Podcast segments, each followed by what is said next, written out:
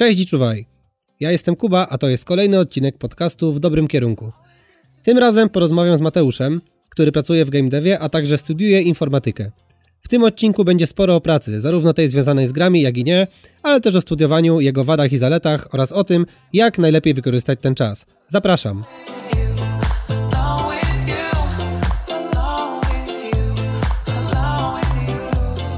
Cześć Mateusz. Cześć Kubo. E, Moje pierwsze pytanie jest takie: jak wcześnie rozpoczęła się Twoja droga z programowaniem? Myślę, że dobrym momentem, żeby zacząć jest tutaj moje gimnazjum. Wiadomo, e, jak większość dzieciaków z naszego pokolenia, dosyć wcześnie poznałem jakieś tam pierwsze gry, pinball na starym, starym komputerze rodziców. E, Zawsze jakoś mnie to interesowało i mniej więcej w okolicach gimnazjum zacząłem być świadomy, że w ogóle można to robić samemu. Zaczęło się od jakiejś książki zauważonej w księgarni, o którą poprosiłem rodziców. E, Potem przez jakieś proste programy e, w gimnazjum już byłem w stanie, no jakieś takie podstawowe kółko krzyżyk napisać. Mm, I od jakiego języka zacząłeś? Pierwsza, pierwsza książka, którą miałem była w Vis- Visual Basicu, Mhm. takim archaicznym języku. E, niestety na podstawie tej książki nie napisałem ani linijki kodu. Swoje pierwsze linijki pisałem w C++. Ja kojarzę, że zrobiłeś program do nauki słówek z angielskiego. Na przykład. To już było na początku, chyba na skraju liceum i gimnazjum. Tak. I czy ta, takie zainteresowanie programowaniem przerodziło się w pasję i pomogło w wyborze już szkoły średniej? Z pewnością. Czyli już wtedy y, byłeś nakierowany, że to będzie raczej to, że raczej programista to jest ten zawód, tak? Tak. e, Tutaj wybrałem też liceum z tego względu, że raczej byłem przekonany, że pójdę na studia. W momencie, kiedy jakby wybierałem tą ścieżkę, też nie byłem do końca świadomy trochę, że można inaczej. Mhm. No i profil, który wybrałeś, to był Matwis. Tak. Tak jest. E, czy coś szczególnego cię mm, przyciągnęło do Matwizu? Mm, Myślę, że to, co większość naszych znajomych do naszego matwizu miał bardzo dobrą opinię e, i wśród starszych osób i ogólnie e, opinie były takie, że jeżeli chciało się iść na studia techniczne, to właśnie ta klasa była najlepszym wyborem w okolicy. Jakąś alternatywą byłyby szkoły, które są bardzo daleko, które teoretycznie oferują jakiś lepszy poziom, ale to chyba nie miało w naszym przypadku większego sensu. W Matwizie e, dużo osób po raz, po raz pierwszy spotyka się z taką poważniejszą matematyką. Jak to było w twoim przypadku? Jakie miałeś odczucia? Mm, Ja z matematyką od gimnazjum radziłem sobie dosyć dobrze. Yy, Nie, nie rozwijałem się sam szczególnie jakoś bardziej w tym kierunku, lecz po prostu nie sprawiała mi ona problemu. Także w liceum był, był to dla mnie naprawdę bardzo przyjemny przedmiot, którego lubiłem się uczyć. Okej, a odnośnie samego Matwizu, bo myślę, że wiele osób może być zainteresowane, jak jest w tej klasie, po prostu ogólnie na nią patrząc. E, Jak możesz ocenić ilość nauki? Myślę, że na Matwizie duża część nauki to jest po prostu robienie zadań. Robienie zadań z matematyki, robienie zadań z innych przedmiotów, z których chce się zdawać maturę rozszerzoną. Yy, Pracy ogólnie jest dużo, ale powiedziałbym, że na przykład druga klasa jest taką super odskocznią, gdzie odchodzą wszystkie przedmioty Tak. takie na poziomie podstawowym, które mamy poznać, typu chemia czy biologia. Zostają nam same rozszerzenia, ale jeszcze nie ma tego czasu, gdzie przygotowujemy się tak bardzo do matury. Także to był naprawdę fajny rok. Tak, no i wtedy się też pojawia mniej więcej 7 bądź czasem nawet 8 matematyk w tygodniu, ale tak jak powiedziałeś, to polega głównie na, na rozwiązywaniu zadań, czyli nie uczeniu się czegoś na pamięć, tylko podłapywaniu sposobu, jak coś zrobić i to zostaje z nami, wydaje mi się, na dłużej. Tak, to też uczy pewnego sposobu myślenia. Y, Co prawda trzeba przyznać, że w naszym przypadku często tych zadań było naprawdę bardzo dużo. Tak, było bardzo dużo. znaczy, no ja pamiętam takie dni, że wracało się ze szkoły o tej godzinie 15-16 i dopóki się nie poszło spać, praktycznie rozdabiało się lekcje. To, Tak. Chociaż część, część z nas, jak dobrze wiesz, radziła sobie w ten sposób, że na innych przedmiotach, na jakichś tam wolnych godzinach duża część pracy już była zrobiona y, i faktycznie nie było tak, że w Matwizie nie ma wolnego czasu. tak, tak. Ja oczywiście zdarzały się takie dni, ale też było dużo czasu na, na różne dodatkowe aktywności. No i właśnie, y, co ty już w trakcie liceum, czyli kiedy byłeś troszkę bardziej świadomy tego, jak może wyglądać programowanie, tego, że miałeś wybrany mniej więcej swój kierunek studiów, y, jakie projekty podejmowałeś już w liceum? Mm, Trochę, trochę tego było. Y, Zawsze ciągnęło mnie właśnie do robienia gier i chyba takim największym projektem, który zrobiłem w liceum była gra na Androida. Nazywała się Tap the Dots. Była bardzo prosta w założeniach. Klikało się, to była typowa gra zręcznościowa, klikało się w pojawiające się kropki, ale chyba największym jakby takim osiągnięciem, jeśli chodzi o ten projekt, było to, że ona została faktycznie wydana w sklepie. Że była dowieziona do końca. Tak, była dowieziona do końca, była wydana w sklepie, miała jakieś tam efekty, animacje, dźwięki yy, i to było dla mnie bardzo duże przeżycie jako osoby po prostu. No, cała klasa przeżywała wtedy wydanie tej tak, gry. Tak, Tam y, były, były zrobione, pamiętam, rankingi, no, przebijali się znajomi na lekcjach, jeśli chodzi o liczbę punktów. Tak, nawet pamiętam, że odnalezione zostały sposoby na delikatne oszustwa poprzez granie rysikiem. W tak, tak, albo granie we dwie osoby w te tryby, gdzie trzeba było po cztery na przykład kropki naraz ciskać. Tak, a ten projekt y, kontynuowałeś go, czy on gdzieś tam sobie został? Mm, on miał, myślę, potencjał na kontynuowanie, ale chyba już po prostu brakło mi motywacji, żeby go rozwijać. Też byłem wtedy, można powiedzieć, w takim trochę wczesnym etapie rozwoju jako programista i, i ten projekt, który stworzyłem, był po prostu trudny do rozwoju. Mhm. Yy, rozumiem. Yy, dobrze, no i wspomniałeś wcześniej, że dopiero w trzeciej klasie mniej więcej pojawiło się taki ten sprint przed maturą, takie bardziej przygotowanie. Yy, I czy możesz opisać, jak to, jak to wyglądało i czy to było skuteczne? Mm, no to tak, przede wszystkim oprócz takiego codziennego nakładu pracy, który był wcześniej, pojawiło się przygotowanie typowo pod maturę, czyli dodatkowo oprócz tego, co było robienie matur, robienie jakichś właśnie zestawów, powtórzenia typowo pod maturę, y, co jakby dołożone do tego, co było wcześniej, faktycznie sprawiło, że tego czasu było coraz mniej. Mm, jeszcze jeśli chodzi o mnie, to dodatkowo miałem dołożone korepetycje z fizyki i z angielskiego. Z angielskiego bardzo z własnej woli, ponieważ chciałem się tego języka dobrze nauczyć, tak życiowo na przyszłość z fizyki, patrząc z perspektywy czasu, może to nie był najlepszy pomysł. Yy, ale tak, faktycznie tej pracy było dużo. Yy, jednak też nie można powiedzieć, że to było jakieś zażynanie się dla tej nauki. Faktycznie można było robić inne rzeczy. No i e, matura. E, co warto zdawać do maturze, żeby dostać się na informatyce, na no, informatykę? Yy, zarówno na informatykę, jak i na inne kierunki techniczne. Podstawą jest matematyka. E, I co prawda, prawdopodobnie można się dostać i bez niej w niektóre miejsca, jednak chyba nie polecam próbować takiego sposobu. Potrzebny jest też w większości miejsc język angielski. Co prawda, ma on dosyć niską wartość na większość uczelni, jednak też warto go uczyć się i zdawać z tego powodu, że informatyka jest po prostu pełna języka angielskiego. I, jak, I dochodzi jeszcze do tego trzeci przedmiot. Tutaj przeważnie można dostać się z fizyką albo z informatyką. Y, są jakieś wariacje pomiędzy uczelniami, jeśli o to chodzi, ale taka solidna baza, czyli matematyka, fizyka lub informatyka i angielski, myślę, że w większości uczelni są absolutnie wystarczające. A właśnie co do samej matury z informatyki, y, z perspektywy osoby, która coś już tam działała samodzielnie, to jak możesz ocenić jej trudność? Czy to jest coś, do czego spokojnie przygotujemy się sami, czy jednak warto jakoś się wspomóc? Mm, maturę z informatyki bym nazwał trochę specyficzną. W naszym przypadku zajęcia za bardzo do niej nie przygotowywały. E, ja, jako że sam byłem pasjonatem, to nie sprawiła mi ona trudności w tym, pod tym kątem, że ja bardzo mało do niej po prostu się uczyłem typowo pod maturę. Nie robiłem zadań maturalnych, nie czytałem jakichś poradników, tylko po prostu jakiś czas przed maturą e, zagadnienia z baz danych i z e, arkuszy kalkulacyjnych sobie powtórzyłem. Ja samo programowanie nie sprawiło mi problemu, ale to mogę powiedzieć, że tylko dlatego, że interesowałem się tym samodzielnie. Mhm. No tak, chyba mało która szkoła, nawet chyba te, które mają gdzieś tam informatykę w nazwie, jest, jest w stanie przygotować tak, żeby, żeby do tej matury gdzieś tam sensownie sobie podejść bez jakiejś własnej pracy, ale tak jak mówisz, ta część programistyczna, to ona się tak, da się jej tak samemu z siebie nauczyć po prostu programując. Tak, to przeważnie te zadania, jak się jeszcze nie jest w tym świecie, mogą się wydawać strasznie trudne. Jednak jestem przekonany, że jeżeli już się zacznie wchodzić w samo nawet programowanie, po prostu w jakimś języku programowania, y, to po pierwsze to zadanie programistyczne, które tam przynajmniej było, kiedy my zdawaliśmy maturę, być może to już się będzie zmieniało albo zmienia, y, można je zrobić bez problemu. Zaś zagadnienia z baz danych i z arkusza kalkulacyjnego jak najbardziej można nauczyć się samemu. No i po maturze dostajemy się na studia, y, ale zanim to trzeba wybrać jakąś konkretną uczelnię. Jak to było w Twoim wypadku? Na, na co padł ten wybór i dlaczego? Oczywiście biorąc pod uwagę Twoją wiedzę w tamtym momencie. Tak. Y, no ja ogólnie miałem takie postanowienie, żeby pojechać na dni otwarte. Brałem pod uwagę trzy miasta: Kraków, Akademię Górniczo-Hutniczą w Krakowie, Politechnikę Wrocławską i Politechnikę Warszawską. Na każdą z tych uczelni przejechałem się właśnie na dni otwarte. Popytałem trochę studentów na miejscu, jak wyglądają tam studia, czego tam się uczymy. I ostatecznie trochę przez dni otwarte, trochę też ze względu na sympatię do samego miasta Warszawy.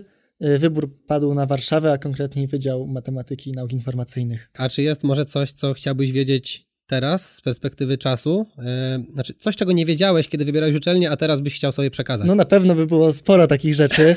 E, myślę, że przede wszystkim trochę więcej szczegółów co do tego, jak dokładnie wyglądają niektóre zajęcia, ile czasu się spędza na rzeczach, które ciężko przełożyć na praktykę, tym, że można by było nazwać te studia w dużej części czymś w stylu informatyki teoretycznej, nie do końca informatyki powiedzmy stosowanej.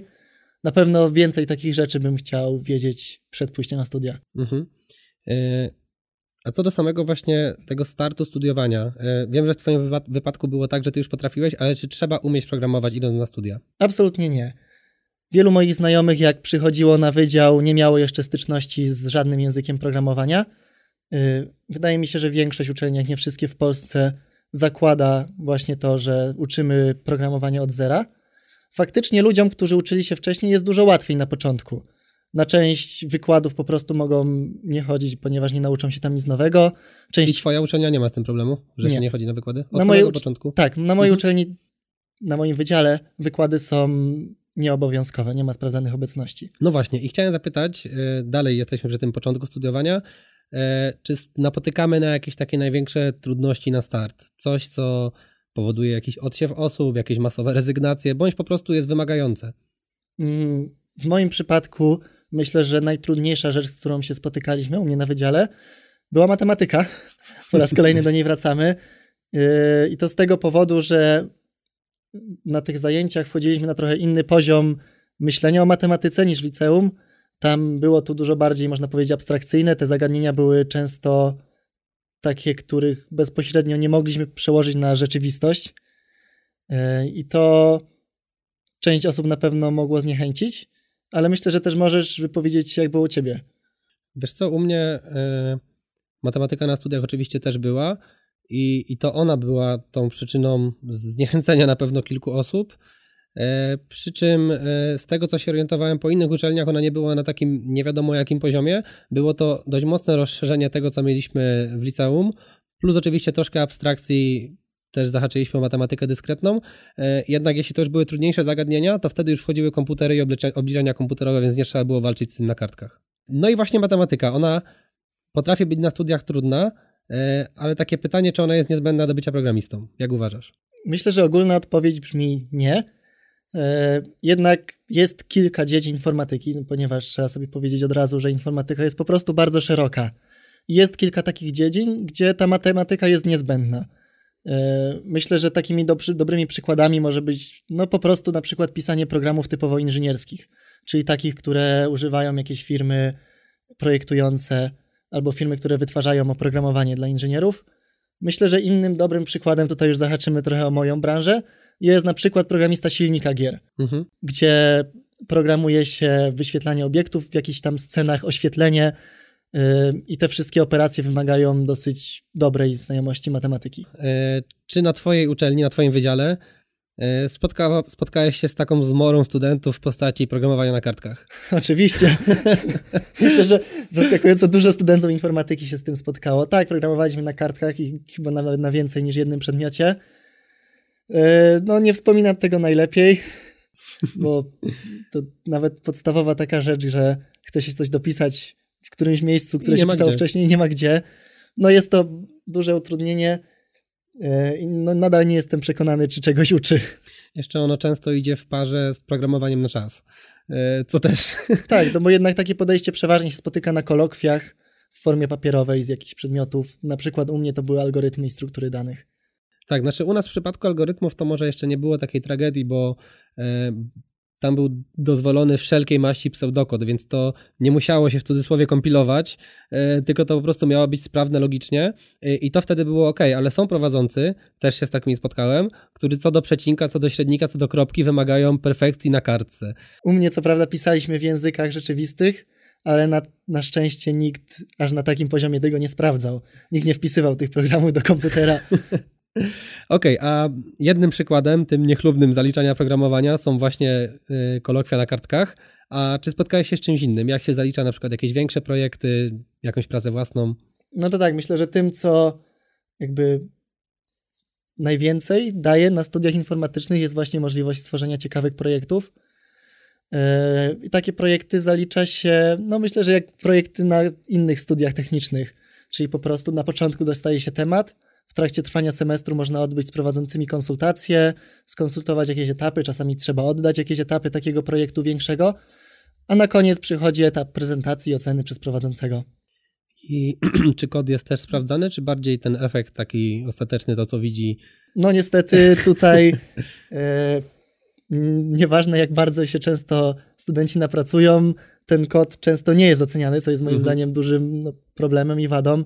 Przeważnie jednak większość, większość uwagi jest skupiona na efekcie końcowym, co w tym procesie jednak kształcenia e, no, nie jest najlepsze. Tak, zdecydowanie, bo podobnie wyglądający z zewnątrz program można napisać na bardzo dużo sposobów takich łatwych, szybkich, ale jeśli potem przychodzi ten moment, kiedy chcemy to rozwinąć, cokolwiek zmienić, to możemy napotkać barierę nie do przejścia i myślę, że tego powinny może troszkę bardziej studia uczyć, niż tego, żeby tylko wyglądało dobrze. Tak, bo te projekty przeważnie mają cykl życia od początku przedmiotu do końca przedmiotu i większość ludzi nie pisze ich z taką myślą, żeby ich jakkolwiek rozwijać, a szkoda bo takie podejście do pisania projektów uczy dużo więcej niż tylko ef oddanie efektu końcowego. A co do y, kartki już omówiliśmy, ale czy ta wiedza na studiach, y, czy ona jest aktualna? Czy tam spotkamy się z C++ 9.8 i tak dalej, czy raczej to już będą jakieś nowsze rzeczy, które faktycznie pójdziemy potem do pracy i z czymś się spotkamy, a nie z tekstem, że takie coś to było 15 lat temu? Tutaj odpowiedź to zależy i myślę, że najwięcej zależy tutaj od prowadzącego po prostu. E, ponieważ chyba każdy przedmiot można poprowadzić w zgodzie z najnowszymi standardami, technologiami, a można go też poprowadzić w dosyć archaiczny sposób. I tutaj zarówno można się spotkać z młodymi prowadzącymi, którzy uczą rzeczy przestarzałych, jak i ze starszymi prowadzącymi, którzy uczą rzeczy nowych. Także tutaj nie ma reguły, e, ale jakby ja spotkałem się też z każdym z końców Całe spektrum. Tak. E, tak samo było w moim przypadku. A powiedz mi, czy na twojej uczelni e, mieliście zajęcia z assemblera? Mieliśmy przedmiot dobieralny, tak? który, który był z assemblera. Ja... go wybrałeś? Nie, nie wybrałem go. nie wybrałem, ale co ciekawe i co może być też dużą przeszkodą dla niektórych, nauka programowania na mojej uczelni się rozpoczęła od pseudo-assemblera zgodnie z taką ideą, że, żeby programiści jakby zobaczyli, jak to działa od tej najniższej warstwy, to zaczynaliśmy od tego języka na niemal najniższym poziomie, jaki istnieje. Co dla ludzi, którzy nie, programi, nie programowali wcześniej, no, mogło sprawiać wrażenie, że w ogóle programowanie jest jakieś mega nieprzystępne. Tak, ja też nie chcę może tutaj kompletnie mówić, że ten assembler jest taki zły i tak dalej, bo może czasem warto wiedzieć te rzeczy, ale w moim przypadku to było zaliczanie przedmiotu, który był obowiązkowy, trzeba było go zaliczyć. To był taki słynny przedmiot, gdzie po dwóch pierwszych zajęciach połowa grupy już wyszła i wróciła na niego dopiero za rok. E, I moja odpowiedź z pierwszego zadania trwała bite dwie godziny. Trzeba było sprawdzać rzeczy w ogóle w instrukcji procesora, który tam był produkowany w 80 którymś roku, ale trzeba było wiedzieć, tak? I, I 1600 stron instrukcja i dwie godziny szukania w niej rzeczy. Na szczęście można było z niej korzystać, no ale to może jest troszeczkę przesadzone w tym wypadku. Ale na studiach też jest taka nasza praca własna i jak to było w Twoim wypadku i co polecasz zrobić ogólnie? No to tak. Y, ja na, na pierwszym roku starałem się rozwijać oprócz uczelni na własną rękę, tworzyć jakieś, jakieś projekty hobbystycznie, głównie tutaj z jakichś właśnie aplikacji internetowych. Jednak z upływem czasu na tej uczelni też coraz mniej było czasu, coraz mniej było chęci, y, ale nadal starałem się z drugiej strony na tych projektach, które były na uczelni, zrobić je po prostu dobrze. I myślę, że jeżeli mm, uzgodni się odpowiednio z prowadzącym temat, taki, który Cię interesuje, jeżeli się wybierze technologię, która jest atrakcyjna dla Ciebie, to spokojnie w ramach zajęć na uczelni można zrobić projekt, który jest interesujący po prostu dla Ciebie. Właśnie wydaje mi się, że to może być ciekawy sposób, z którego w sumie y, sam nie pomyślałem o tym na tyle w trakcie, kiedy musiałem robić te projekty, że warto może delikatnie rozszerzyć to, co jest e, poleceniem, e, żeby to był potem taki projekt, który można sobie wrzucić gdzieś do swojego CV jako takie portfolio, tak? Bo myśl, myślę, że to jest bardzo ciekawa opcja. Napracujemy się więcej na samych studiach, ale możemy coś, co jest obowiązkiem, zamienić w jakąś przyjemność. Tak, zdecydowanie, że warto, kończąc te studia, mają mieć w swoim portfolio parę po prostu wpisów, parę projektów. Ponieważ jestem przekonany, że można skończyć studia nie mając nic, co warto by było pokazać. Yy, a jednak szukając pierwszej pracy w obecnym momencie yy, pojawia się coraz więcej osób, coraz więcej ludzi, którzy robią realne projekty i w tym momencie takie, takie wpisy są zdecydowanym plusem. A co do właśnie umiejętności przydatnych w pracy, to no, większość świata IT, e, tak mi się wydaje, pracuje w Scrumie i czy z takimi rzeczami e, też macie styczność na uczelni? Czy da się nauczyć takich rzeczy nie stricte związanych z programowaniem, ale związanych z, tym, z tą branżą? E, jeśli sam, chodzi o samą metodologię zarządzania projektem, czyli właśnie na przykład Scrum, o którym wspomniałeś, mieliśmy z tego zajęcia u mnie na uczelni. Mieliśmy jeden, mieliśmy przedmiot, w którym było to tłumaczone teoretycznie, i w którym mieliśmy zastosować tę metodologię w pięcioosobowym zespole w praktyce. E, co do tego zastosowania w praktyce, można by było mieć trochę uwag, że praktycznie nikt nie kontrolował do końca tego, co robimy, że w praktyce można było robić ten projekt totalnie bez metodologii, o której się uczyliśmy, ale faktycznie temat ten został dotknięty. Na pewno mógł być bardziej rozwinięty, bo to jest bardzo ważne obecnie w świecie IT, ale nie mogę powiedzieć, żeby był totalnie olany. Jak było u ciebie? No, u mnie był może troszeczkę bardziej olany, jak to powiedziałeś, ale e, wydaje mi się, że mogliśmy niby załapać taką filozofię pracy w grupie, jednak tak jak powiedziałeś, to można było kompletnie olać i gdzieś tam stworzyć jakieś pozory, więc tutaj zbyt dużo e, się z tego nie nauczyliśmy, ale to też jest ten problem, że pracując już, e, pracując w pracy, e, spotykamy się codziennie, mamy daily, to słynne daily właśnie skramowe, na którym opowiadamy, co zrobiliśmy, a na studiach mamy kilka przedmiotów naraz, spotykamy się raz na tydzień, czy czasami spotykamy się na przykład na dwa dni takiego mocnego siedzenia nad czymś, więc to, to nie do końca ma swoje zastosowanie. Y, jeszcze co do uczelni napisałeś, że czasem lubisz się poświęcić jakiemuś projektowi naukowemu. Tak, mieliśmy takie przedmioty, które by w założeniu i w opisie były, można powiedzieć, nie takimi mega pełnymi projektami naukowymi, ale czymś, co te projekty przypominało. Y, dwa najciekawsze, dwa najciekawsze, w sumie dwa jedyne takie projekty, które, które robiliśmy, y, to było tak. Pierwszy z nich to było wykrywanie społeczności w, w sieciach i to było naprawdę chyba jeden, to był jeden z najbardziej interesujących projektów, jaki miałem okazję tworzyć. Polegał on na tym, że najpierw zdobywaliśmy jakieś dane, na przykład z Facebooka, e, z GitHuba, czy tam z na przykład sieci koszykarzy, z Basketball Reference. Tworzyliśmy algorytmy, które znajdowały grupy, znajdowały połączenia w tych sieciach i na koniec badaliśmy rezultaty. Porównywaliśmy różne sposoby na robienie tego, i co było naprawdę super w tym projekcie, że na przykład patrząc na te społeczności w koszykarzach, faktycznie można było znaleźć na przykład ludzi, którzy grali razem w jednym zespole, patrząc tylko na połączenia między ludźmi, na przykład, że grali gdzieś kiedykolwiek ze sobą. A ten drugi projekt? Mm, drugi projekt to był już trochę bardziej, yy, trochę mniej życiowy może. Znaczy, w swoich zastosowaniach był bardzo życiowy, jednak od samego projektu do jego zastosowań jeszcze daleka droga, ale polegał on na tym, że mając dwie chmury punktów, znajdowaliśmy przekształcenia między nimi, y, tak żeby przekształcić jedną w drugą i robiliśmy to na, za pomocą kart graficznych, za pomocą obliczeń na kartach graficznych.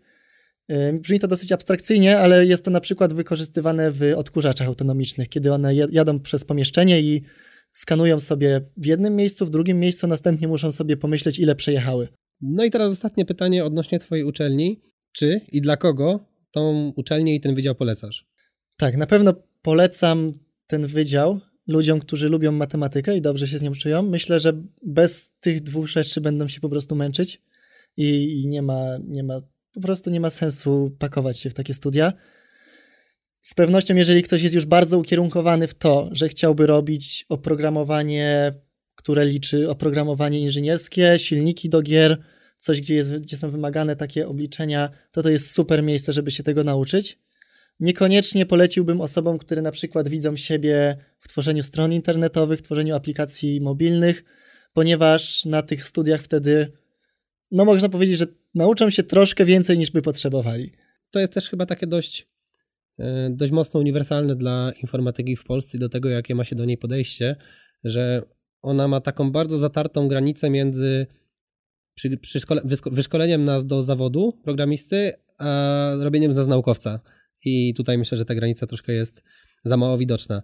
No ale to jest chyba najważniejsze i to, z czego słynie właśnie dziedzina informatyki i bycie programistą, to jest ta pierwsza praca, która przychodzi zaskakująco szybko w naszym przypadku. I jak szybko to było w Twoim przypadku? Tak, ja pierwszą pracę w informatyce można powiedzieć, że jeszcze odbywałem przed studiami, ponieważ zrobiłem kilka małych projektów związanych ze stronami internetowymi, ale taką etatową pierwszą pracę zacząłem po drugim roku w wakacje. Byłem co prawda na rozmowie trochę wcześniej, ale nie, nie, nie doszło to do skutku, yy, więc zacząłem pracę po drugim roku. A ty? W moim wypadku to było tak, że zacząłem pracę yy, od czwartego semestru. Tak, to był czwarty semestr. Yy, najpierw to był staż na takie łamane pół na trzy czwarte etatu. No i potem po tym stażu zostałem u mnie w firmie i kiedy przyszła pandemia, to akurat nam to było na rękę pod kątem pracowania, bo mogliśmy jednocześnie pracować i studiować na cały etat, więc było to bardzo, bardzo wygodne.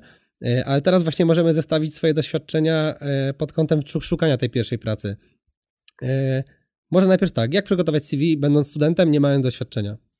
Mm, no tak, po pierwsze myślę, że trzeba się zastanowić, czy mamy jakieś fajne projekty. Jeżeli tak, to z pewnością wystawić wszystkie te projekty publicznie na stronie typu GitHub, wpisać je w punktach do portfolio, opisać, jakie technologie zostały tam użyte, yy, czy może to był projekt zespołowy, może przewodziliśmy w którymś zespołowym projekcie, to są na pewno duże plusy. Yy, myślę, że w takim CV warto po prostu wpisać każde swoje takie zahaczenie o informatykę. Może być to nawet, że kiedyś zrobiliśmy komuś na przykład stronkę, albo że stworzyliśmy jakąś małą grę. Każdy, każdy, każdy wpis poza taką kropką, że znamy język, jest na pewno dużym plusem. Myślę, że też kolejną ważną rzeczą e, są te umiejętności pozainformatyczne, które też okazują się być może o wiele bardziej cenne niż nam się wydają, e, czyli na przykład właśnie jakieś zarządzanie projektami, tak jak, tak jak powiedziałeś. E, ja pamiętam, że wpisywałem sobie właśnie udział w konkursach, którym tam mogłem przewodzić, bądź też wolontariat, którym jest harcerstwo w moim przypadku. I okazuje się, że bardzo dobrze ludzie na to patrzą, bo wiedzą, że potrafisz współpracować w grupie, wysłowić się, powiedzieć o co chodzi i tak dalej. Tak, to jest bardzo ważne. Trzeba powiedzieć, że teraz informatyka, która często jest kojarzona z takim właśnie siedzeniem trochę w piwnicy samemu, już tak nie wygląda. To jest po prostu w większości przypadków praca w zespołach. Tak, i właśnie też może ciągle delikatnie istnieje ten taki stereotyp, że informatycy to są właśnie tacy, takie piwniczaki, introwertycy, ale kompletnie tak nie jest. Nasza praca w bardzo dużej mierze opiera się na rozmawianiu z innymi, czy się tego chce, czy, czy się tego chce, czy nie. Y, a co do jeszcze samego szukania pracy, to chciałem Cię zapytać, czy y, było czuć ten taki rynek pracownika, o którym też jest głośno pod kątem informatyki, że jest mnóstwo ofert, że ludzie się o nas zabijają i tak dalej. Myślę, że te opowieści są bardzo przesadzone. Co prawda tak, trzeba przyznać, że ofert jest bardzo dużo, ale niekoniecznie są to oferty dla juniorów bez doświadczenia. E, obecnie, no trochę przez popularność IT, przez legendy trochę też IT, e, bardzo dużo ludzi zaczęło po prostu inwestować swój czas, żeby się tego nauczyć. Pojawiło się trochę więcej juniorów, e, jednak trend zaczyna być w tym momencie taki, że coraz bardziej są cenieni i rozchwytywani w cudzysłowie ludzie właśnie z trochę większym doświadczeniem. Tak, y, ja to mogę właśnie przetoczyć y, taki, taki raport, y, który wydaje No Flash Jobs i to jest raport o pierwszej połowie 2020 roku i zapotrzebowanie na rynku w przypadku juniorów wyniosło 8%, w przypadku regularów 46% i seniorów też 46%. Gdzieś tam uśredniając, że tym, tym regularem jesteśmy no średnio powiedzmy po półtora, półtora roku, dwa lata pracy, no to widać to, że tą pierwszą pracę może być gdzieś tam ciężko załapać. Oczywiście te 8% miało coś wspólnego z pandemią, ale rok wcześniej to było 12%, więc to nie była taka wielka, mm, taka wielka zmiana. E, też odnośnie szukania tej pierwszej pracy zahaczyłeś o e, osoby, które ogólnie inwestują e, ten swój czas w programowanie i tu wydaje mi się, że pod kątem szukania pracy studiowanie jest jednak dość mocno pomocne, bo jeśli ten potencjalny rekruter widzi, że my tam dopiero się uczymy, nie mamy żadnego doświadczenia, ale studiujemy, to to też jest chyba jakieś takie dodatkowe podparcie do tego, że w czymś tam działamy.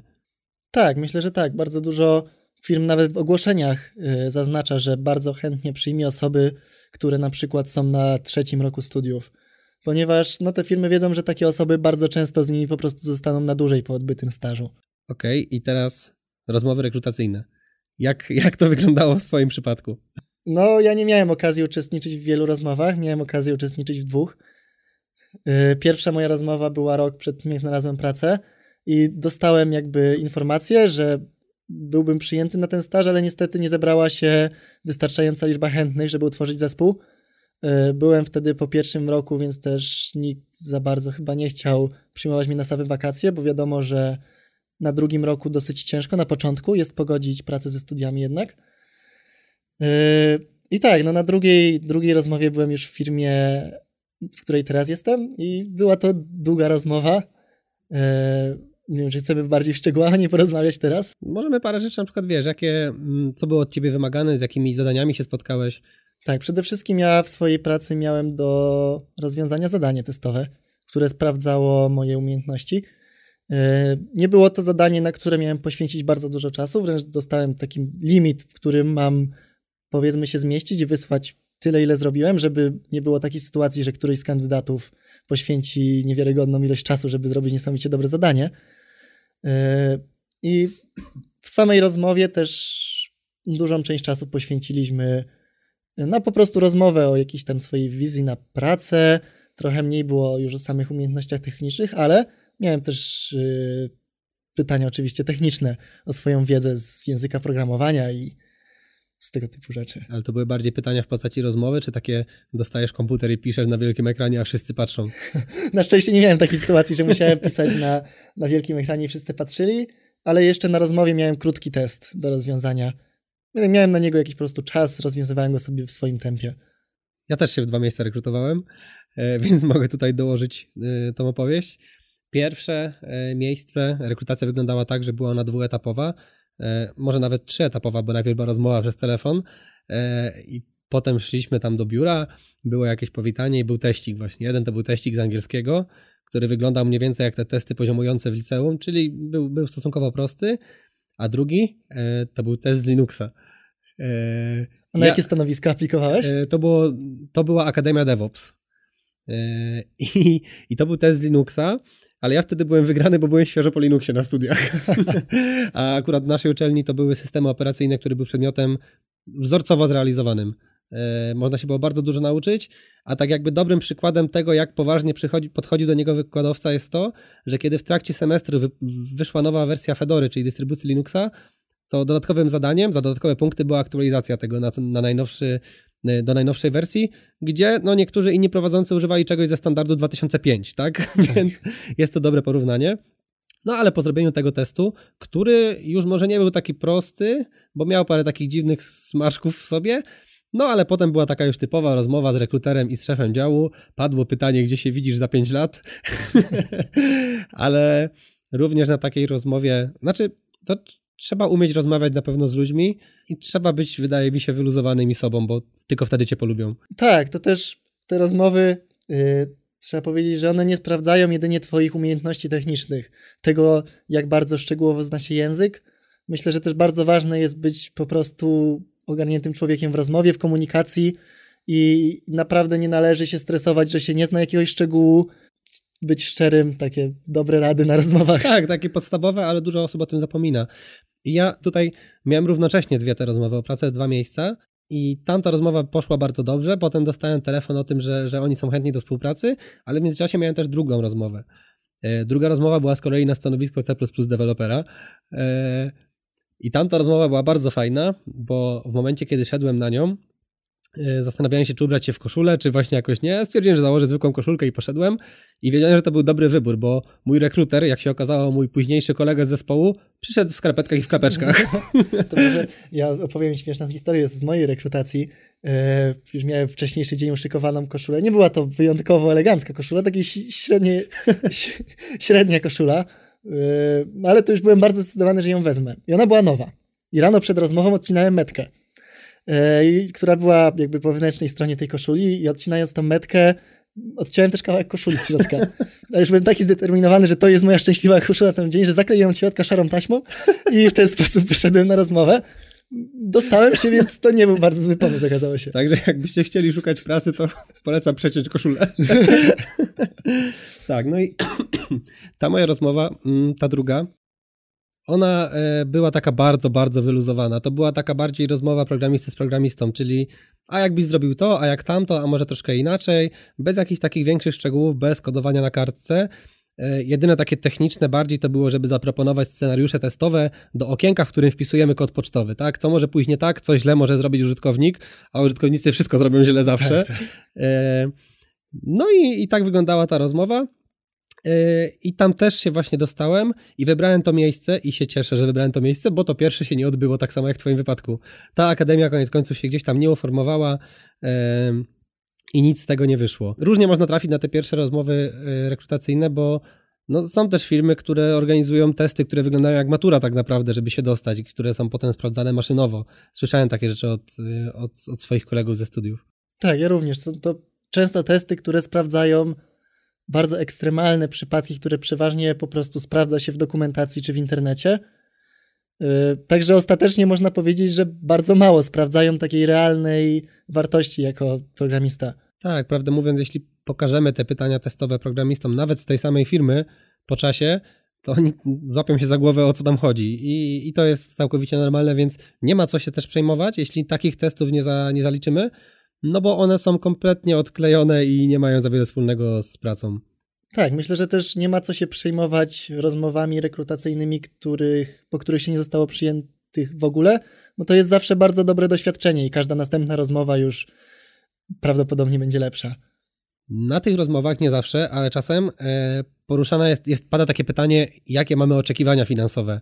E, do mnie raz padło i troszkę mnie wprowadziło w takie zakłopotanie, no bo żeby nie wystrzelić z tym typowymi 10 tysiącami dla programisty, które tak samo jest słynne jak wszystkie inne rzeczy, ale właśnie e, jak w przypadku Warszawy, bo ty pracujesz w Warszawie, czego można się spodziewać idąc na, na, do tej swojej pierwszej pracy?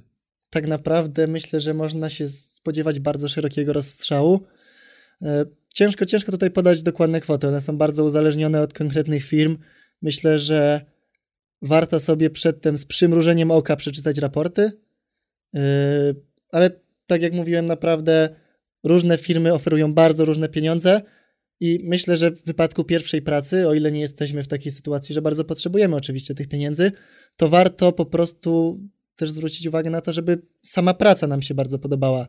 Niekoniecznie to, że na, zarobimy na start 7 tysięcy.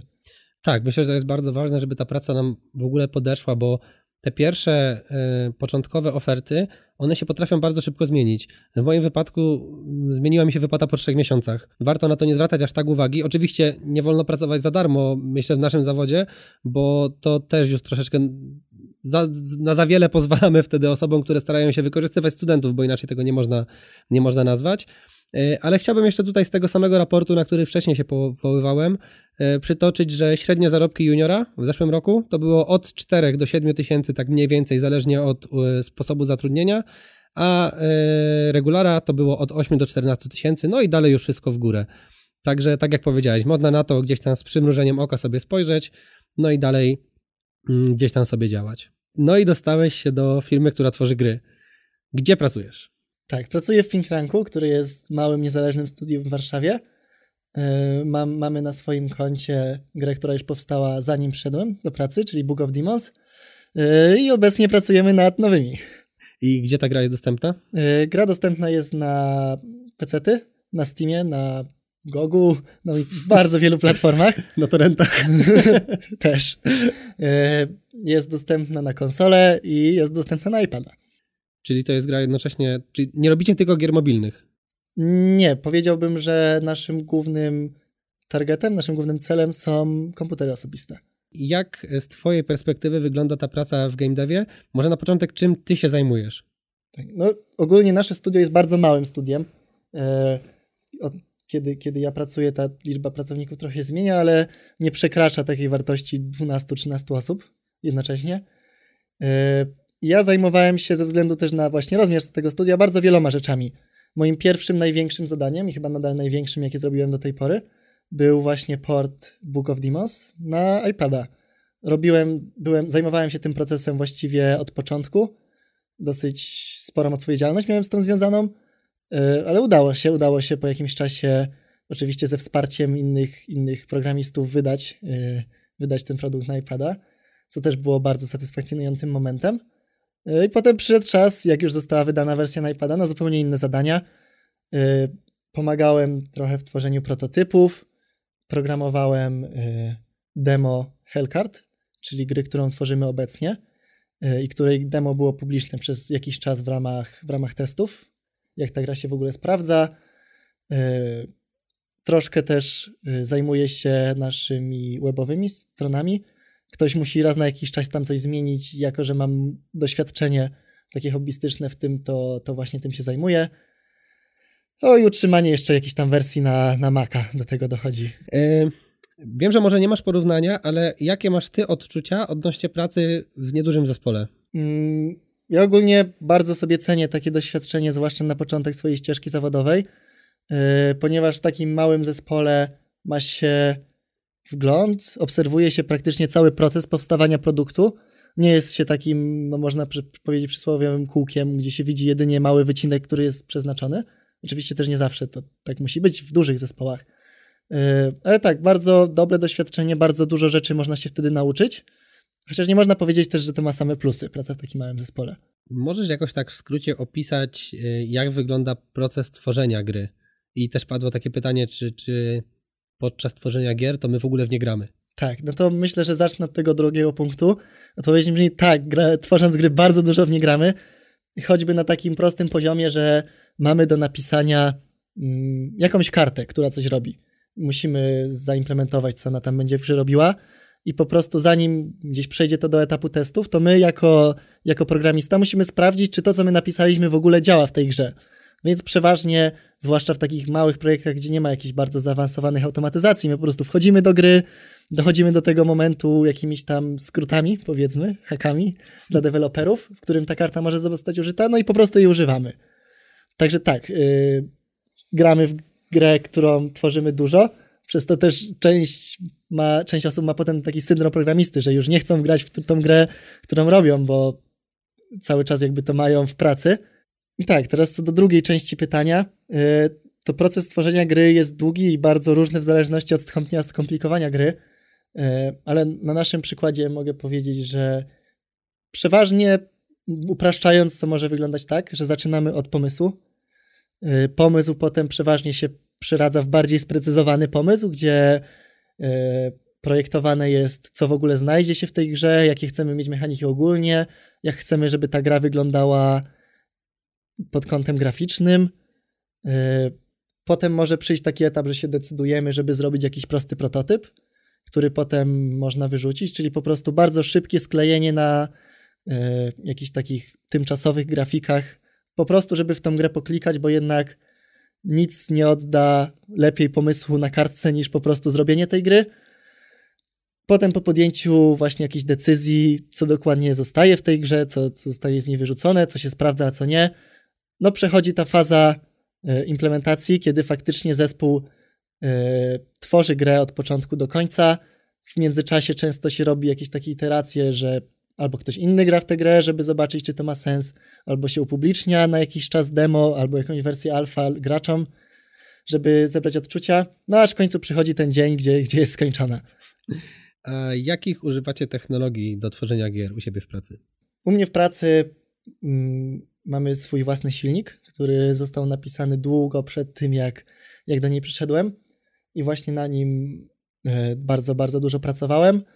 E, Mam wszystkie wady i zalety własnego silnika, czyli e, wiedzę o nim największą mają ludzie, którzy pracują. Nie można sobie znaleźć rozwiązań problemów w internecie dotyczących tego silnika, ale z drugiej strony jest on skrojony typowo pod potrzeby, które mamy w filmie i możemy go dowolnie modyfikować.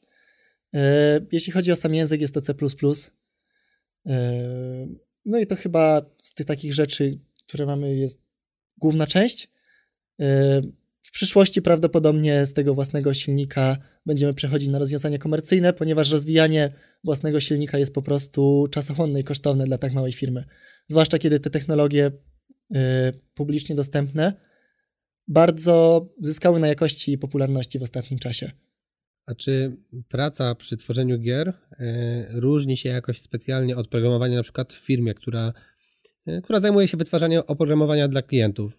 Jak to wygląda z Twojej perspektywy? Tak, myślę, że jest dużo różnic.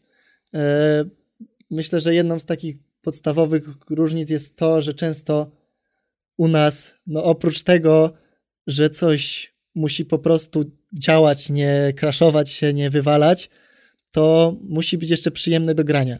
Czyli jak dostajemy na przykład e, zadanie w pracy, żeby, no wróćmy do tego przykładu wcześniejszego, zaimplementować kartę, to często musimy sami trochę pomyśleć nad tym, na przykład, jaki tam fajnie by było dodać efekt, czy już jakiś dźwięk na przykład mamy, czy może trzeba poprosić kogoś, żeby stworzył dodatkowy efekt czy dźwięk.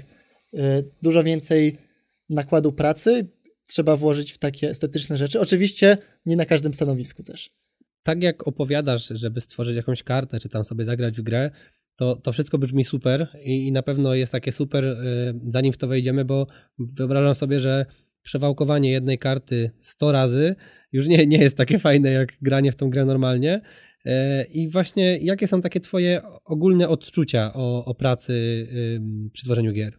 Myślę, że też trafiłem w bardzo dobre miejsce dla siebie, żeby tworzyć gry e, i mam bardzo pozytywne doświadczenia z tego płynące. Robiłem naprawdę dużo ekscytujących i ciekawych rzeczy, e, ale mm, tak jak i u mnie, tak jak i u innych programistów gier, no często nie jest tak różowo, ponieważ no może się zdarzyć, że e, pracujemy na przykład nad bardzo niewidoczną częścią systemu i która zajmuje bardzo dużo czasu, jest złożona i nie widzimy na przykład tego efektu. No dla kogoś, który sobie wyobraża właśnie pracę programisty gier jako takie robienie cały czas fajerwerków, no to może być trochę rozczarowanie, że musi zrobić jakiś tam system y, do liczenia pieniędzy w grze, którego praktycznie nie widzi użytkownik. Nic się nie pojawia na ekranie, to się wszystko dzieje gdzieś w tle w ekonomii gry.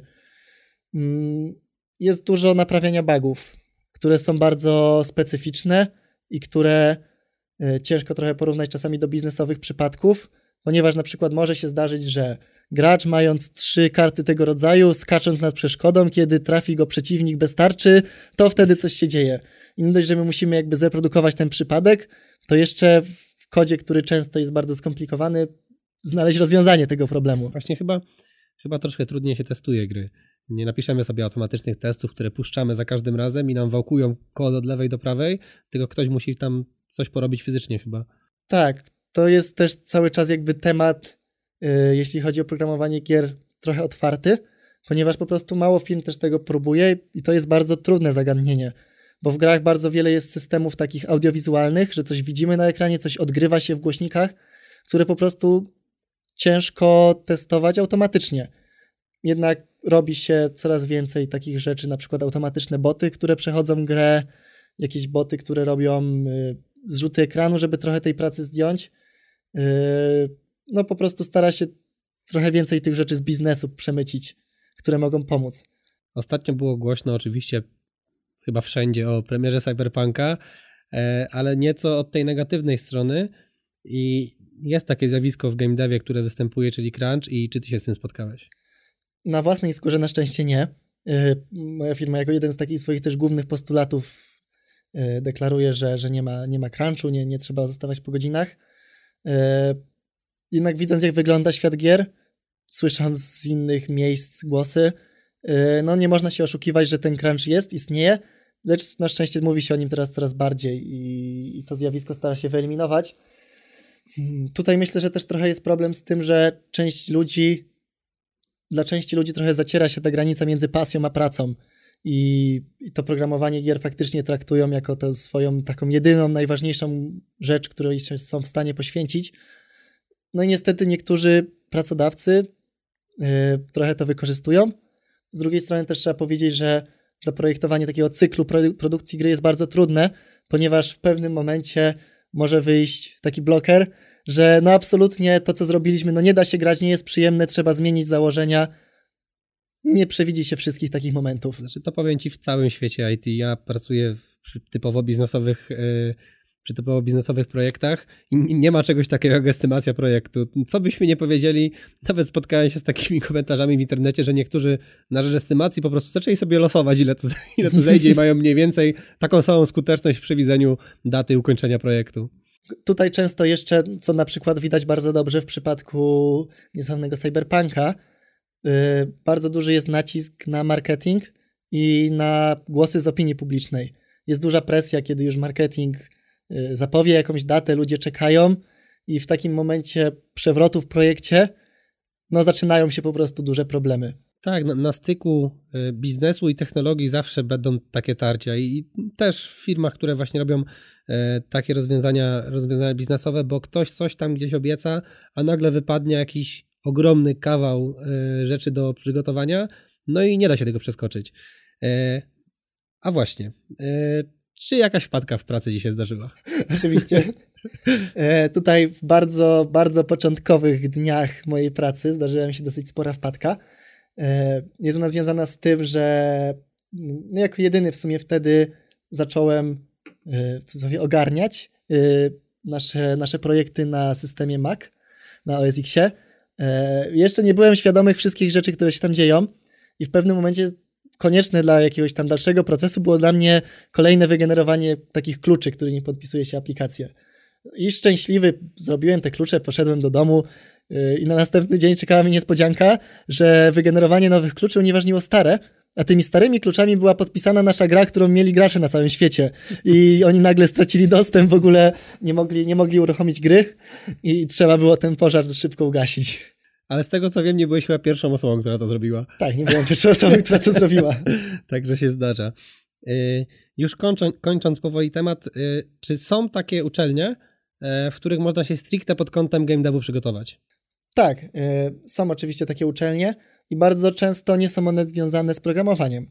Nie będę teraz podawał poszczególnych uczelni, można sobie łatwo je znaleźć, ale bardzo wiele tych kierunków jest skupionych właśnie na projektowaniu, na projektowaniu poziomów, część jest skupiona na grafice do gier, na takiej właśnie bardziej sztuce wizualnej i myślę, że też znajdzie się też coś dla programistów. Ja właśnie do, do tej puli mogę dodać moją rodzimą uczelnię, czyli, czyli Politechnikę Łódzką, gdzie y, jest, y, są studia, gdzie na specjalizacji już na inżynierze wybieramy sobie tworzenie gier i można to też kontynuować chyba na magistrze, na pewno można grafikę i ten przedmiot jest o tyle, ta specjalizacja jest o tyle fajna, że ona jest tak dość mocno zrobiona od zera i nie przypomina normalnych studii, studi normalnego studiowania. Tam mamy kilka przedmiotów, które składają się w jedną, w jedną całość. Oni sobie tam tworzą silniki, tworzą grafikę i tak dalej, więc z opinii osób, które tam studiują, ciężko, ale warto, bo są to faktycznie jakieś tam przy, przydatne rzeczy. Jesteś już przy samym końcu swojego studiowania, a studia inżynierskie kończą się pracą inżynierską. No i tutaj było ci mało gier. tak. E, mnie i moim znajomym było mało gier, bo trzeba powiedzieć, że najpierw, że u nas prace inżynierskie przeważnie robi się w zespołach dwu, trzyosobowych. E, I właśnie tak, właśnie w gronie trzyosobowym stwierdziliśmy, że brakuje nam pewnej gry na rynku. E, kiedyś przy spotkaniu chcieliśmy bardzo zagrać w grę, która byłaby wzorowana na teleturnieju 1 z 10 i żebyśmy mogli po prostu nawzajem powyznaczać się, podpowiadać na pytania, właśnie zagrać w taką grę z interakcją między użytkownikami. I co się okazało? No nie ma takiej gry na rynku. Albo mamy 1 z 10, w której się gra samemu z botami, albo mamy gry typu quiz, gdzie odpowiada się na pytania, a na koniec podsumowuje tylko wyniki i porównuje z innymi, co nie było jednak tym, co chcieliśmy. Więc w pewnym momencie stwierdziliśmy, czemu by właśnie takiego projektu nie zrobić na pracę inżynierską. Udało nam się w tym celu znaleźć promotora, który taki temat zaakceptował. Yy, I tak, w tym momencie mamy już yy, gotowy, gotową aplikację, w którą możemy powiedzieć, że bardzo przyjemnie nam się gra. Jednak no, jeszcze nie jest to moment, gdzie, gdzie myślimy o jakiejś publikacji. I ile czasu, ile, ile to jest osób i ile czasu trwały prace? Mamy zespół trzyosobowy. E, realnie jakby ten czas od początku semestru do końca projektu to jest 3,5 miesiąca i myślę, że każdy z nas e, na tą pracę inżynierską poświęcił, przeliczając na takie słownictwo zawodowe, no więcej niż pół etatu. Od pół do trzech czwartych myślę, że być może doliczając tam inne trochę też rzeczy z uczelni, to tyle poświęciliśmy na ten projekt. I czy można spodziewać się, że gra będzie wydana za jakiś czas? Myślę, że można, ale to jeszcze nie jest przesądzone. Jeśli będzie wydana, na pewno będzie można gdzieś ją znaleźć na w opisie. Będziemy się reklamować. tak jest. Jeszcze chciałem z Tobą porozmawiać tak ogólnie o, o samej informatyce, jako o dziedzinie, czy też o miejscu, w którym można sobie znaleźć pracę. Wydaje mi się, i to wydaje mi się niestety, że dużo osób y, zaczęło traktować informatykę jako taką szybka droga do łatwej kasy, y, że taką troszkę mamy też opinię, na czym potem dużo osób się przejeżdża tak naprawdę, ale może najpierw powiedz, co ty o tym myślisz. Tak, zgadzam się z tym, co powiedziałeś. Y, myślę, że wiele osób chce bardzo wejść do tego świata, ale tak jakby nie do końca się w ogóle zainteresowując tym tematem tak trochę personalnie, że chcą to potraktować jako taką zwykłą ścieżkę zawodową. A myślę, że trzeba powiedzieć, że bez takiego nawet lekkiego zainteresowania tym tematem, po pierwsze dosyć ciężko jest wejść w ten rynek, a po drugie utrzymać się na nim na bieżąco, co jednak jest bardzo ważne. I to trzeba chyba przyznać, że to nie jest zawód dla każdego bycie programistą. Znaczy, to, to nie jest też takie proste, jakie się wydaje czasami, jak się o tym opowiada, bo oczywiście mamy te słynne owocowe czwartki często i tak dalej, czy tam młody, dynamiczny zespół na ogłoszeniach o pracę, e, tylko to gdzieś tak pojawiło się w związku z tym, że było bardzo duże zapotrzebowanie na programistów i dalej częściowo tak jest, że firmy muszą konkurować o dobrych specjalistów i, i faktycznie są różne takie ciekawe benefity, jednak to nie jest tak, że każdy może sobie pójść y, i zacząć programować, bo będzie go to strasznie męczyło, jeśli tego po prostu nie polubi. Tak, i też no, trzeba powiedzieć, że praca programisty to nie jest siedzenie, klikanie i odpoczynek, tylko faktycznie y, zarówno jakby intelektualnie, jak i taka praca nawet trochę fizycznie potrafi zmęczyć, bo to jest no, często przez dużą część dnia bardzo intensywny wysiłek umysłowy po prostu. Tak, i to też nie jest zawsze takie chwalebne i super siedzenie i pisanie kodu, tak, że on idzie, tylko to jest 8 godzin siedzenia i szukania błędu. Tak. I, I, to jest to, co może na pewno zniechęcić. I nie każdy na tyle radości poczuje, gdy ten błąd pokona, żeby, żeby w tym się gdzieś tam e, utrzymać. I teraz jeszcze dużo osób e, zastanawia się, czy w ogóle iść na studia, bo jednak e, da się całkiem sporo nauczyć samemu. Jakie są Twoje odczucia i czy zgadzasz się z tym, że praca własna jest bardziej ceniona niż ten przysłowiowy papierek? Mm, myślę, że ciężko jednoznacznie odpowiedzieć na to pytanie, ale warto na początku zaznaczyć, że te studia nie są konieczne. Teraz zauważyłem też w ogłoszeniach o pracę taki narastający trend, że kiedy na przykład pisze się w wymaganiu stopień inżyniera w dziedzinie informatyki, to obok jest dopisek albo doświadczenie, które jest równoznaczne takiemu wykształceniu. Także nawet ci już najbardziej powiedziałbym, najbliżsi dużym korporacjom pracodawcy, którzy zawsze te wpisy w swoich ogłoszeniach mieli, powoli zaczynają z nich rezygnować i faktycznie można dostać się mm, do tego świata bez studiów. Ale też nie można odmówić, że posiadając te studia może być trochę łatwiej. Tak, łatwiej się dostać i też tu wychodzi na ten delikatny plus ta wada studiów, czyli to, że uczymy się o wszystkim i o niczym, ale y, czasem wydaje mi się, że jednak osoba, która miała okazję się tak, że tak powiem, przewałkować e, przez tą edukację, e, masz szersze spojrzenie na, niektóre rzeczy, a też te kursy, które są reklamowane, że pouczysz się dwa tygodnie będziesz programistą, one robią bardzo dużą krzywdę e, osobom, które chcą zacząć. Tak, zgadzam się. No to jest też często przedstawiane jako jedną taka z głównych zalet studiów informatycznych, że ona, że one uczą czegoś więcej niż po prostu programowanie kodu uważam, że często robią to w trochę nieprzyjazny studentowi sposób i że takiego myślenia na wysokich poziomach abstrakcji można się uczyć trochę przyjemniej niż jest to robione. Jednak nie można odmówić, że, że tacy ludzie, którzy przejdą studia, yy, po prostu dobrze sobie radzą. Też trochę ze względu na to, jaką determinacją się wykazali, nawet że te studia przeszli, potem jak rozwiązują jakieś problemy, po prostu też mieli już postawione kilka problemów na samej uczelni, które musieli rozwiązać, co bardzo dużo nauczyło. Tak, przy czym jednak zawsze szkoda mi, że e, to jest taki troszkę nieświadomy efekt, który powstaje przy tym, że ten system nauczania wyższego w Polsce jednak dość mocno kuleje. Tak, myślę, że dla wielu osób lepszą ścieżką niż studia jest faktycznie po pierwsze zainteresowanie się samemu, skorzystanie z kursów i tutaj niekoniecznie mówię o takich dwutygodniowych bootcampach, za które się płaci niewiarygodnie dużej ilości pieniędzy, po prostu bardzo dużo można się nauczyć w internecie, bardzo dużo osób można zapytać o rzeczy w internecie i bardzo, na, dużo, na bardzo wiele pytań są już odpowiedzi. Tak. Stack Overflow. Dokładnie. Jeszcze jest taka ważna rzecz, e, że w IT nie jest miejsce, nie ma miejsca tylko dla programistów. To jest strasznie, strasznie szeroka dziedzina i jest bardzo wiele e, miejsc, w, którym, w których możemy pracować, więc nie trzeba się nastawiać, że jeśli na przykład gdzieś tam nam nie idzie z programowaniem, to to nie jest dla nas. Bo możemy odnaleźć się w sieciach, e, możemy odnaleźć się po prostu, możemy mieć zacięcie technologiczne i jakiś zmysł do biznesu i to też będzie doskonała pozycja dla nas w IT. Tak, mogę się też odnieść tutaj od strony game devu do tego tematu. Game dev to zespoły w game devie to nie są programiści tylko, chociaż często się kojarzy właśnie game z tym, że ktoś na przykład sam robi całą grę. No w praktyce w studiach tak to nie wygląda. Są specjalizacje i w game devie można być y, designerem, czyli projektować poziomy, do, do czego nie są wymagane umiejętności programistyczne w ogóle. Można być grafikiem, można być muzykiem, można być y, pisarzem, pisać fabułę do gier, pisać historię do gier, pisać Dialogi. dialogi do gier na przykład. Im większe specjalizacje są w większych projektach, w tych mniejszych studiach często szuka się trochę bardziej uniwersalnych osób, na przykład designera, który i wymyśli przedmioty, i wymyśli trochę historii. Jednak im większy jest rozmiar firmy, tym większe są też specjalizacje i naprawdę znajdzie się miejsce na bardzo wielu osób. No i jeszcze zostaje nam język angielski, o którym myślę, że też warto powiedzieć. Według mnie jest taką absolutną podstawą, żeby go znać nie na podstawowym poziomie, tylko już na czymś troszeczkę więcej. Tak, i to jest też często wymaganiem, myślę, że ponad 90% ofert o pracę. E, taki punkcik jest znajomość języka angielskiego wystarczająca do czytania i sporządzania dokumentacji technicznej. I no ja osobiście też uważam, że bez języka angielskiego bardzo ciężko będzie poruszać w świecie IT i, i warto po prostu włożyć swojego czasu, bo potem po prostu jest łatwiej.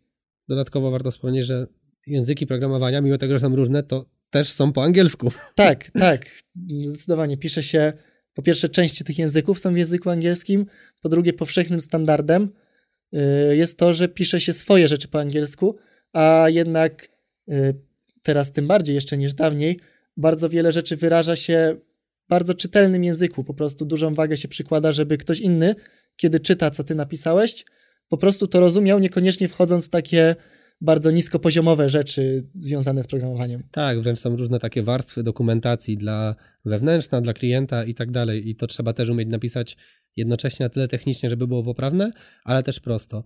No i jeszcze ostatnie pytanie. E, ile procent czasu spędzasz na faktycznym pisaniu kodu? Ile jest tej otoczki? W pracy czy tak? W pracy. Bardzo dużo zależy od okresu. Jednak myślę, większość, większa część mojej pracy jest programowaniem. Myślę, że no, mogę około 75% na przykład powiedzieć, że to jest programowanie. Z tym, że jakby trzeba powiedzieć, że to 75% to nie jest czas, w którym ja uderzam w klawiaturę i produkuję słowa, tylko jest czas, w którym myślę nad jakimś rozwiązaniem problemu i w którym potem robię jakieś rozwiązanie dla tego problemu. Bardzo dużo jest myślenia, takiego po prostu tak. siedzenia i myślenia, rysowania na różnych tablicach. To jest bardzo, bardzo duża część pracy programisty. Tak, wiadomo, część czasu schodzi na spotkania, na rozmowy z innymi członkami, część czasu spędza się często na researchu, czyli wyszukiwaniu jakichś obecnych rozwiązań, co można by było poprawić, co usprawnić. Y, no, przeróżne zadania poza, poza pisaniem kodu można by było znaleźć. Dziękuję Ci za dzisiaj. E, zachęcam też do zadawania wszelkiego rodzaju pytań. Z chęcią na nie odpowiemy i zapraszam na kolejny odcinek. Dzięki. Dziękuję też Wam za dotrwanie do końca tego odcinka. W kolejnym porozmawiam ze studentem mechatroniki. Jeśli zastanawiacie się, jak jest na tym kierunku, pytajcie śmiało. Do usłyszenia.